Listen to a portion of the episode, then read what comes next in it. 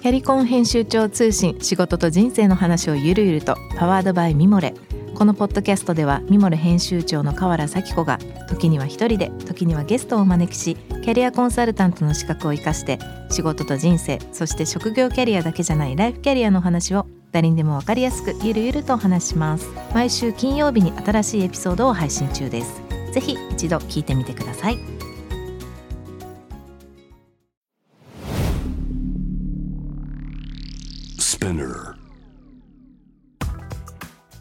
こんばんは、ナビゲーター中道大輔です。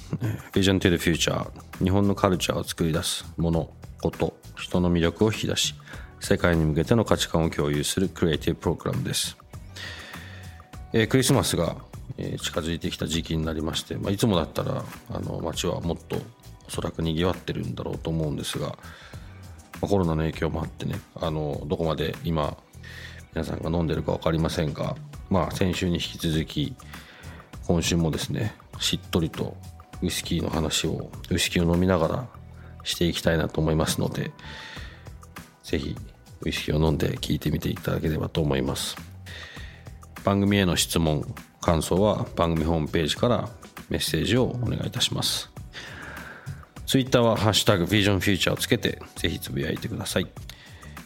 さて今週のゲストですが、えー先週に引き続きイチローズモルトの製造販売を行う世界が大注目するウイスキーメーカー株式会社ベンチャーウイスキーの代表アクトイチローさんをお迎えしたいと思います、えーこんばんはこんばんは。先週に引き続きどうもありがとうございますよろしくお願いしよろます。しくお願いしますあの先週は比較的あのこれまで出したりイチローズモルトを含めベンチャーウイスキーのまあ今に向けての話をさせていただいたと思うんですけども、あの先週の最後の方もね少しありましたけども御社のイチローズモルトを中心としたあの商品というのは、まあ、海外も含めて、まあ、非常に多くの国と地域であ飲まれてると思うんですけども、はい。まあ、この番組の結構テーマで日本から世界というか、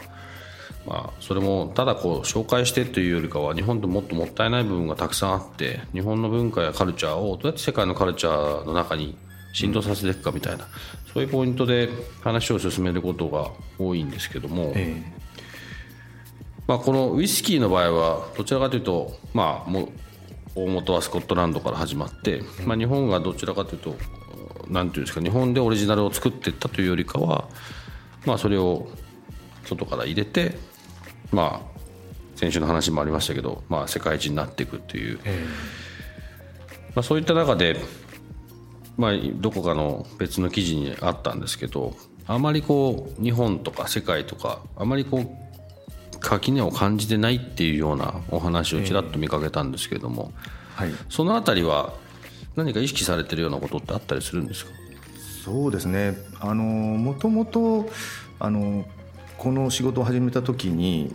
あのウイスキーが売れてませんでしたから、あのまあ日本というのはウイスキーにとってはこう小さな市場だったと。ところがバーではすごくあの多くの方がウイスキーを楽しんで飲まれてたんですよね。で当然こあの国内の、えーバーもあの、まあ、メインのターゲットとしてあの、まあ、商品や案内ですとかプロモーションとかやっていくんですけどもあのややっぱりあのウイスキー好きってどこの国も変わらないなって思ったんですよ。で実際に海外のまあ、イベントとかにこう参加してですねあのウイスキーを飲んでもらうと、まあ、ああだこうだ言いながらもいろんなウイスキーを比べながら楽しそうに飲んでるというのは海外も同じ風景だったんですね。そこであこれは別に日本だから海外だからという、あのーまあ、垣根がないなって、まあ、その時にはやっぱり強く感じましたね。あの、まあ、この番組の中でも何度かそういう話になるんですけどえやっぱりこう日本ってマーケットが大きいので、どんなカテゴリーのどんな、まあ、ブランド企業さんもおそらくまず日本で何とかしてからええ。っていう、まあ、海外っていうステップがほぼ十中八九そうなんじゃないかなと思っていて、まあただそうすることによって海外に新しく入っていこうマーケットに入っていかなきゃいけない時には、まあ、その日本の当たり前とはまた違ったことなのかもしくは違変えなきゃいけないっていうふうに思ってるっていうことだけかもしれない場合もあるかもしれないんですけど、結構そこが逆に大きな壁になってしまっていて、であまりそこから先に進んでないもしくはすごく難しいと思われてるということが多い気がするんですね。でまあこれまでもそれはまあ確かにそういう可能性は高いかもしれないですけど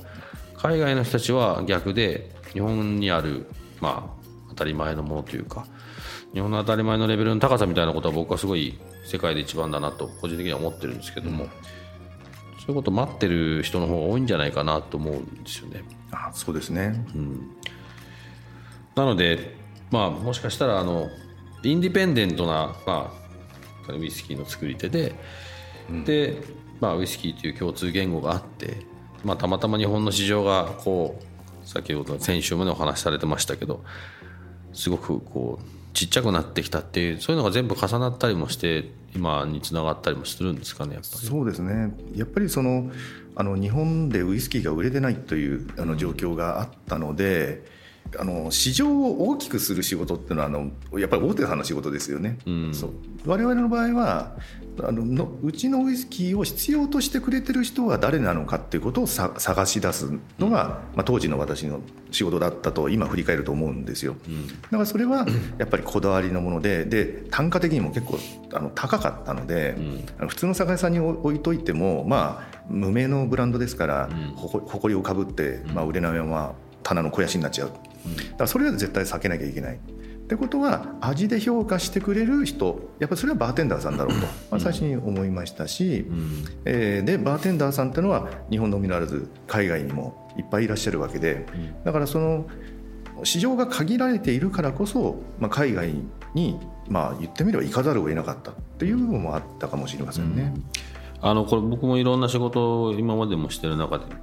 日本の企業ってこれあの変に悪く言うつもりはないんですけど、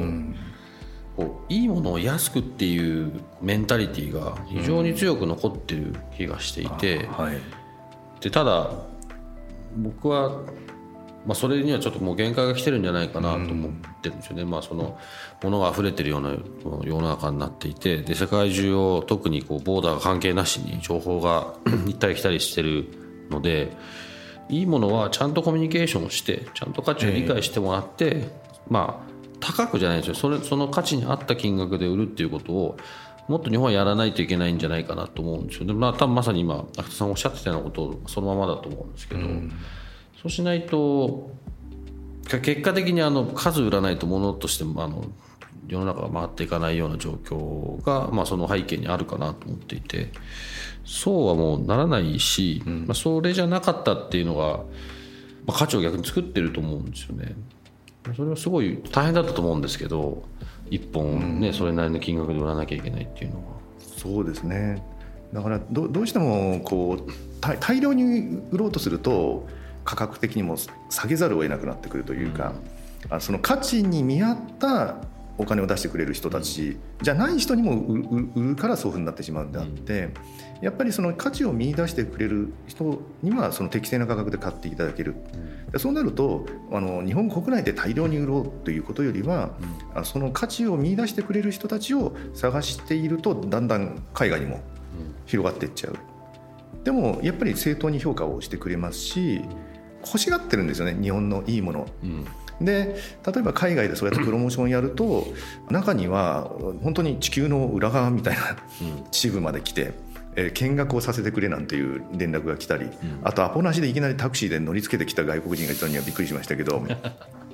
なんか想像できますけどね。なんかそんな感じなんですよね。でそそれ以降、まあ、あの一般観光見学みたいな一般見学っていうのは私どもやってないんですけど、まあ、プロの方ですとか、えー愛好家の方っていう方は、まあ、予約をいただければ場内をご案内すると。どういう作りをしてるのかということをご案内あのするように、えーしたんですね。で要は海外の人は欲してるから情報を発信すれば彼らは地球の裏側でも来てくれて、で、あのーまあ、詳細に見学をして満足して帰ってくれると、それでさらにファンになってくれるっていう、あの流れがなんか出てきた感じがしますね。やっぱり海外の方ってもうおそらくですけど東京、まあ、羽田なり成田なり来て、そこから東京である程度時間をかけて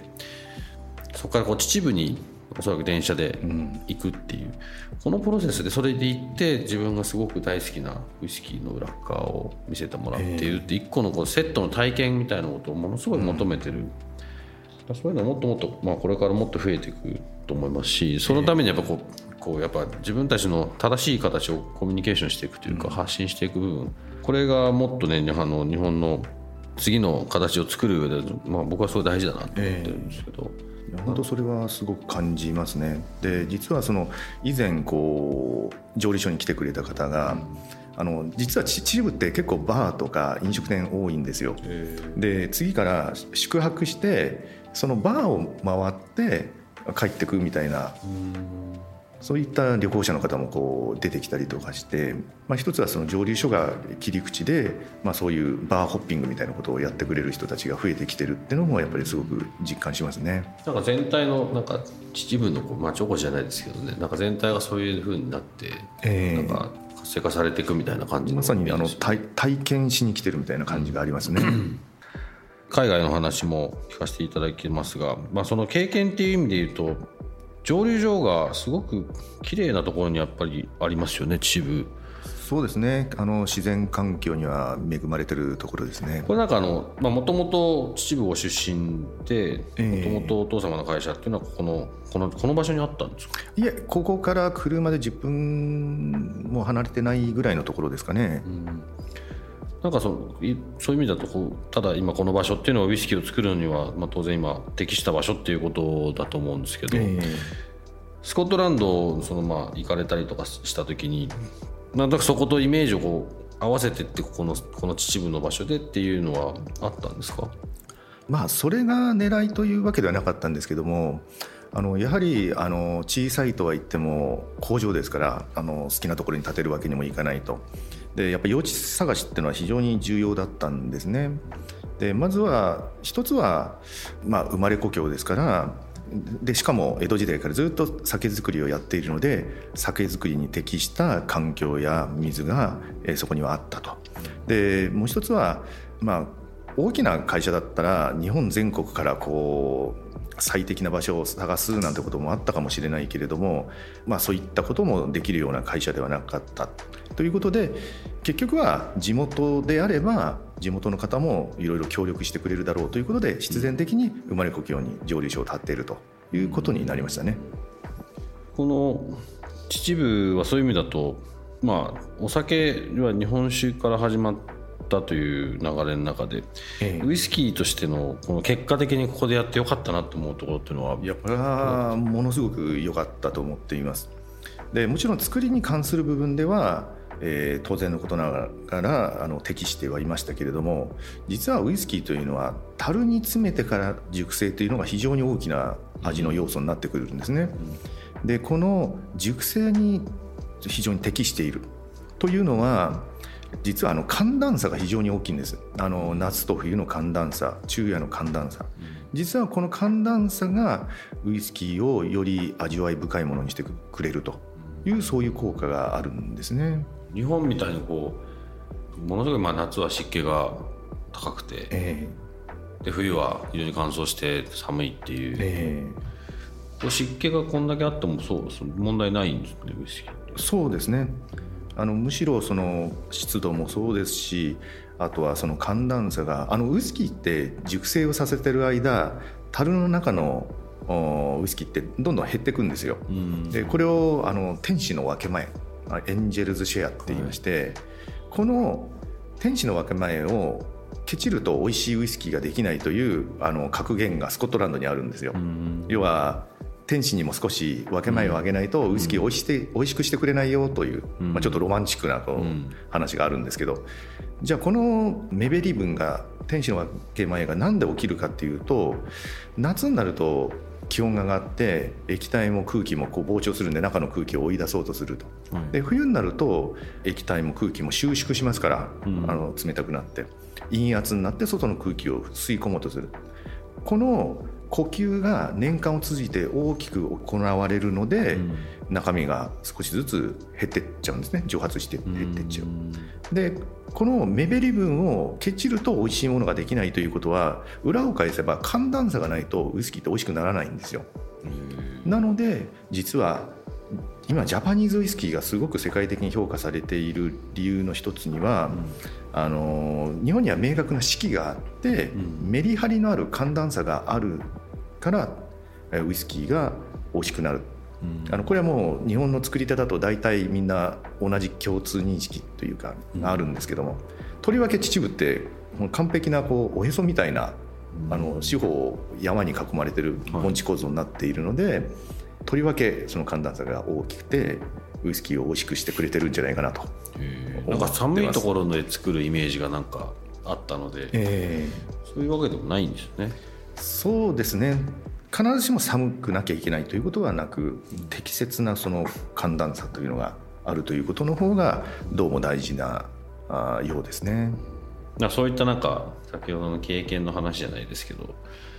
夏の蒸留所と冬の蒸留所を全く違う見え方にしていくっていうのも、え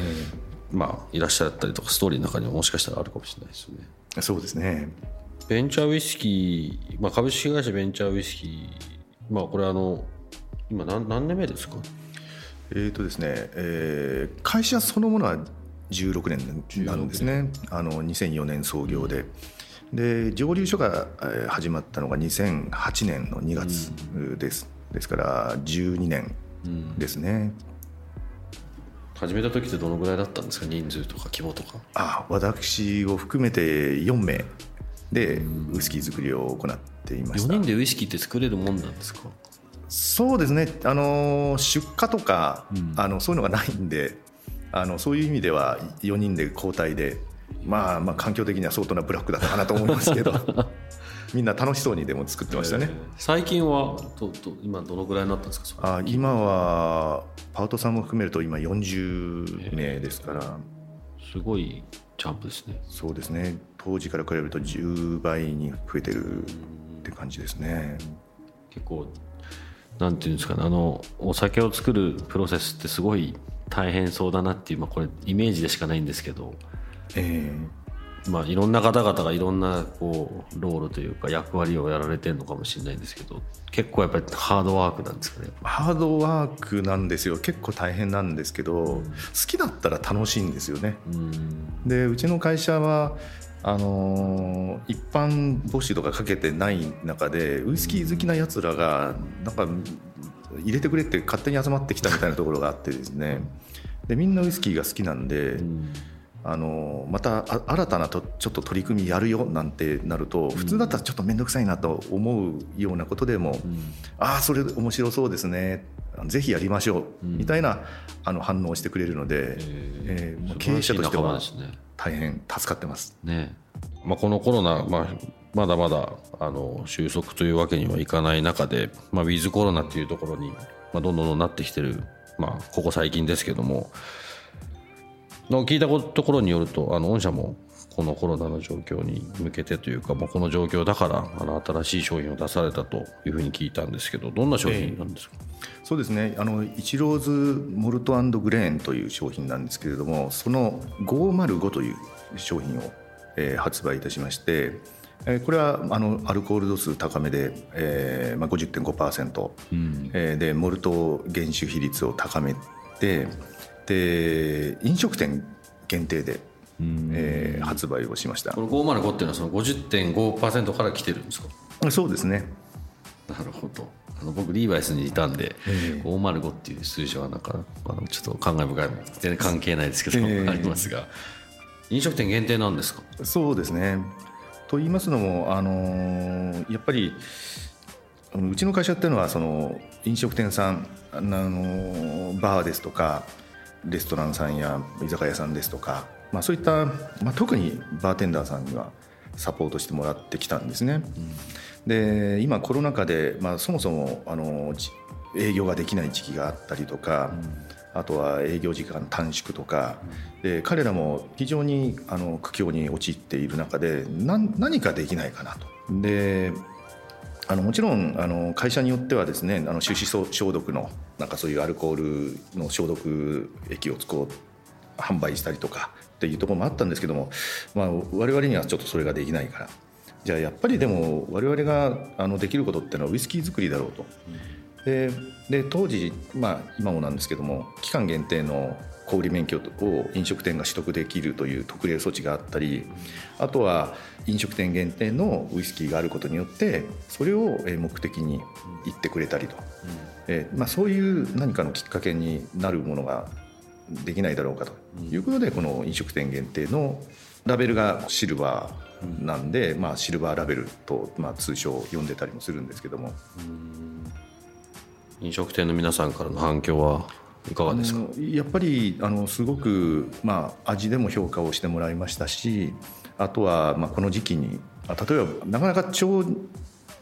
まあ、一時期こうあまり長時間お客さんもお店に滞在できないと。うん、でだけれども、ま、マスターのことは応援したい、うん、まあ、そういう人そういうお客さんがじゃあこれをボトルで買っていくことによってマスターの応援ができる。ですとか、うん、話題の商品があるんでじゃあそれだけ飲んで、まあ、短時間で買えるよというようなお客さんが、まあ、いらしたっていうことで、だいぶ喜んでいただいてる方も、あの多いんじゃないかと思いますね。そういうこう、まあ、このコロナ当然あのいいことではないと思うんですけど、うん、まあこうなんていうんですかね別の作用というか、まあ、それがきっかけになって、まあ、新しいこう、まあ、世の中が今もうでき始めてると思うんですけど、うん、結局そういうところでもそうですけどやっぱりそういうつながりだったりとか、えー、あのまあ過去今までのことに対して何ができるかっていうみんながこう今まで自分のことを考えてた人が人のことを少し考えられる余裕を持たなきゃいけないって思うきっかけになったりとか、まあ、コロナってまあマイナスだったりネガティブな話いっぱいありますけど結構そういう意味ではあの、まあ、違う意味で人の強さだったりプラスの、プラスにこう働く要素も、まあ、あったと思いたいし、まあ、そういうことで次につなげたいななんて最近よく思うんですけど。えー本当にあれですよね、あの今まで当たり前だと思ってたことがものすごい貴重なことだったんだな、うん、そんなふうに思いますし、うん、まあ、なんとかこの状況の中で今までは考えもしなかったことを考える、うん、まあ、そういう時間が与えられたと、まあ、思うようにはしてますね。まあ、アフトさんはもうそれこそその、まあ、比較的あの昔からあるこうカテゴリーの業界の中で非常にこうパイオニアとして日本だけじゃなくて海外の方々からもまあそういうまあポジションとして見られてる中で、まあ、コロナそのうちこう前の形に戻るっていうことではなくて何かしらの形で落ち着くとは思うんですけど、はい、その先のこう展望というか今後どんなふうに考えてらっしゃいますか？そうですね。あのー、もちもちろんあの今でもこうオンラインセミナーですとか、うん、オンライン飲み会とか、まあ、そういうことにもチャレンジしてこう実際やってたりするんですけども、うん、全く今まで通りに戻るわけではない。多分新しいその文化というか様式というか、まあ、そういうものも生まれてくると思うんで、うん、そういったものにはもちろん対応していかなきゃいけないと思うんですね。はい、ただまあ、我々の仕事、まあ、ウイスキー作りということがやっぱり一番重要であのそれに関してはあのいいものを作っていくっていう努力はあのこんなコロナ禍であってもそそのアフターコロナであってもあの続けていかなきゃいけない。でそれでいいものを作って、まあ、新しい様式でそれが提供できるんであればそれを提供していくってことなので多分やっていくことってのはそんなにぶれちゃいけないのかなっていう気はしますね。なんかこの先週お話をされてた、まあ、将来を考えながらこう例えばその味を作ってブレンドしていくっていう中で、このコロナのこのこの12年、まあ、これから、まあ、今これから仕込む、もし商品があった場合ブレンドする商品がある場合っていうのは何か影響あったりしそうですか？そうですね。あのこのコロナであの、まあ、本当に残念なことであるんですけども国内出張も海外出張もほとんどなくなって、まあ、海外出張に関してはもゼロゼロです今年、あのその分、まあ、ブレンドにかける時間というのはめちゃめちゃ増えたんで、うん、あのやっぱりその中で、まあ、将来のことをちょっと描きながら、うん、あのどんな原子を仕込んでおくべきかみたいなことを考える時間というのはだいぶ増えたんで、まあ、そこはちょっとポジティブに捉えなきゃなというふうに思ってますね、うん、なんかその味が、まあ、少なくとも3年後、もしくはまあ、ね、あの10年後になるかも分かんないですけどその頃にどういうふうになってくるのかは今から楽しみです、ね、そうですね。私自身も楽しみにしてます、うん、ちょっと僕も実はこの前知り合いのところで505を見つけたのであそうですか。あのまた今日はちょっと帰りに楽しませていただきながら帰りたいと思いますので。ぜひよろしくお願いします、あの本当に2週にわたってどうもありがとうございました。どうもありがとうございました、はい、今夜あのゲストは先週に引き続きまして、えー、ウイスキーメーカー株式会社ベンチャーウイスキーの代表、えー、アクト一郎さんでした。本当にどうもありがとうございました。ありがとうございました。J-Wave. Vision to the Future Vision to the Future 中道大輔がお送りしています。先週に引き続きイチローズモルトのアクトイチローさんの話いかがでしたでしょうか。あの特にまあ今週の話で言えばあのまあ海外に向けての話ということもそうですしまあこのコロナの中でね、まあ、一つの商品を打ち出してまあ今までのつながりを大切にしながらなんとかしようってみんなでやろうっていうところがすごく共感できましたしあのまあうちもね最近上原キッチンというものを始めたのでそういう人たちのつながりだったりとかそういう人たちのま協力がないとなかなか難しい世の中になってますけども、ま、ただ先を見据えていろんなことがこのタイミングで新しい形になってねできるといいかなと思います。またちょっとねこのウイスキーという意味で言うとやっぱり人のつながりっていうのがすごい大事だなと思った2週間でした。あの、まあ、先日ちょっとロンドンに、まあ、イギリスにあの行ってきたという話も以前ちょっとしたと思うんですけどもその時にですねあの結構世界が分断してるなっていうのを実感したことがあって、まあ、あの息子とちょっと森の中というか、まあ、あの走ってたんですけどそ対向車線が来て久しぶりにこうコロナっ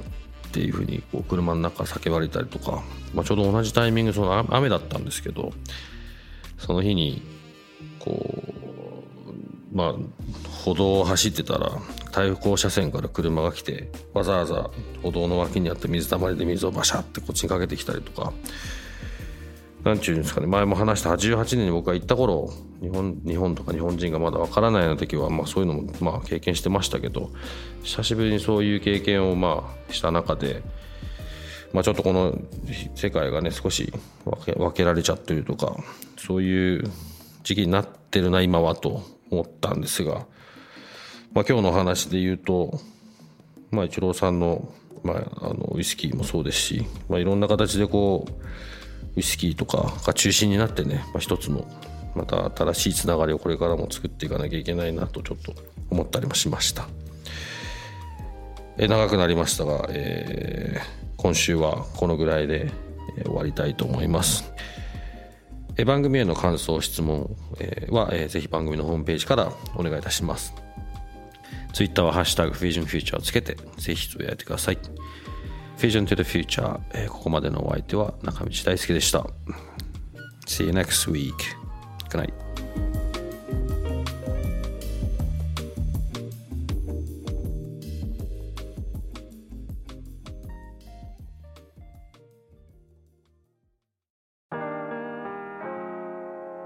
美容家の神崎めぐみと編集者の大森洋子でお届けする雑談ポッドキャスト「ウォンと私のお名前なんての?」ふと私って誰なんだ？と自分がぐらついてしまうそんなあなたと毎日を楽しくするサバイバル術を一緒に考えていきます。ボントは毎週水曜日朝5時に配信。ぜひお聞きのプラットフォームでフォローしてください。